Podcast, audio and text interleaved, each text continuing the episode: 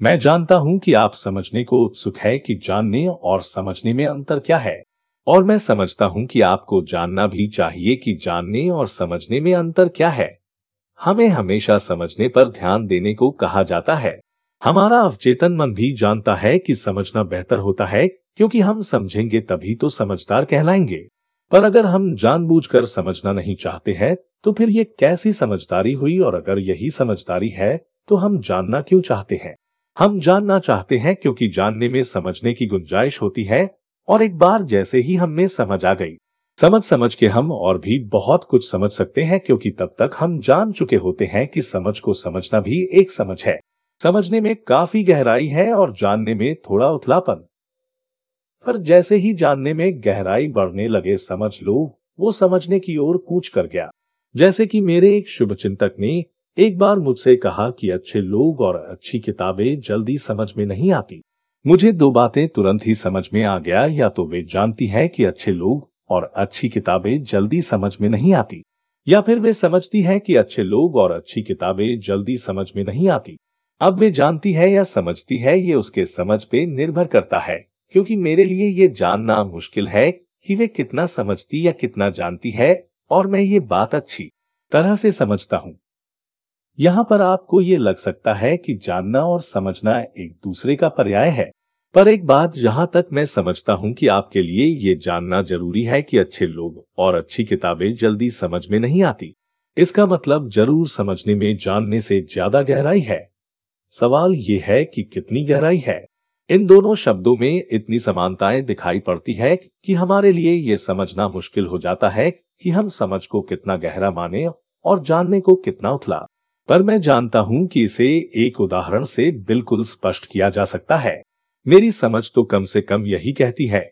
इसीलिए आइए हम एक उदाहरण के ज़रिए समझ की गहराई का और जानने के उथलापन का पता लगाते हैं। जब भी हम किसी से मिलते हैं तो उस व्यक्ति से जुड़े कुछ चीज़ों को तुरंत ही पता कर लेते हैं या फिर पता कर सकते हैं। जैसे कि उस अमुक व्यक्ति का नाम क्या है, उसका धर्म क्या है, वो कौन सी भाषा बोलता है, वो कहाँ से आता है और करता क्या है। उसका पहनावा क्या है, बातचीत करने का तरीका क्या है? इत्यादि। इसी प्रकार की और भी चीज़ें हम उससे पूछकर पता कर सकते हैं। इस प्रकार की सामान्य जानकारी को जैसे ही हम समझ लेते हैं, हम उसे जानने लग जाते हैं। पर क्या हम उस व्यक्ति को समझते हैं? बिल्कुल नहीं, क्योंकि किसी को जानना और समझना दोनों ही अलग अलग चीज़ें हैं। जहाँ हम किसी व्यक्ति को कुछ मिनटों की बातचीत में ही जान सकते हैं वही समझना एक लंबी और अनवरत प्रक्रिया है। इसीलिए किसी को समझना इतना मुश्किल होता है, क्योंकि इसके लिए हमें उस व्यक्ति के भीतर झांकना पड़ता है, खंगालना पड़ता है। आइडियोलॉजी समझनी पड़ती है, जो तुरंत किया नहीं जा सकता। जब हम किसी व्यक्ति के खुद को अभिव्यक्त करने के तरीकों को, उसके भावनाओं का दूसरों के सामने प्रस्तुत करने के तरीकों को विभिन्न प्रकार के सामाजिक परिस्थितियों में संतुलन बिठाने के उसके तरीकों को, उसके आवाज़ के टोन के तारतम्यता को जानने लगते हैं तो हम कह सकते हैं, अब थोड़ा थोड़ा समझने लगे हैं। जब हम उसके संस्कारों को, उसके दोस्तों को, उसके आंतरिक अच्छाइयों को, उसके समस्याओं से निपटने के तरीकों को जान लेते हैं तो हम उसे पहले की अपेक्षा और अधिक समझने लगते हैं। जब हम उसके नज़रिए को, खास तौर पर अतीत, वर्तमान और भविष्य के प्रति उसके नज़रिए को सच झूठ और न्याय के प्रति उसके नज़रिए को, खुद के प्रति उसके नज़रिए को। लिंग जाति, धर्म, परिवार, समाज और देश के प्रति उसके नज़रिए को जान लेते हैं तो समझ लीजिए कि हम अब उसे बहुत हद तक समझने लगे हैं। जब हम उसके नैतिक मूल्यों को, निर्णय लेने की क्षमता को, उसके कमजोरियों को, उसके ताकतों को, वो क्या कर सकता है और क्या नहीं?